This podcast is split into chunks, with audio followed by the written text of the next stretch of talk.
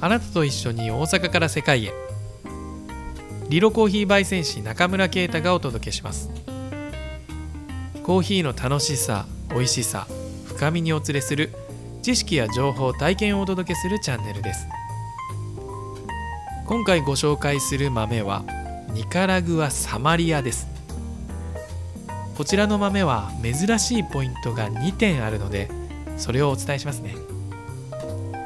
まず1つ目が品種。パライネマという品種なのですがこちらは比較的まだ新しい品種で見た目は芸者種にそっくり。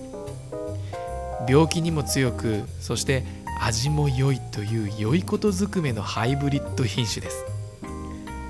この品種が品評会のトップを取ったこともありこれからかなり注目の品種でもあります。そしてもう一つがウォッシュとローレルという生成方法。これもまだこの豆でしか聞いたことがない新しい生成方法です。酸素を使わない発酵を半日行った後6時間かけてきれいな水に浸してから乾かす。という工程を何度も何度も繰り返すことでクリーンな味わいだけれども個性もしっかり感じられるというコーヒーになっています。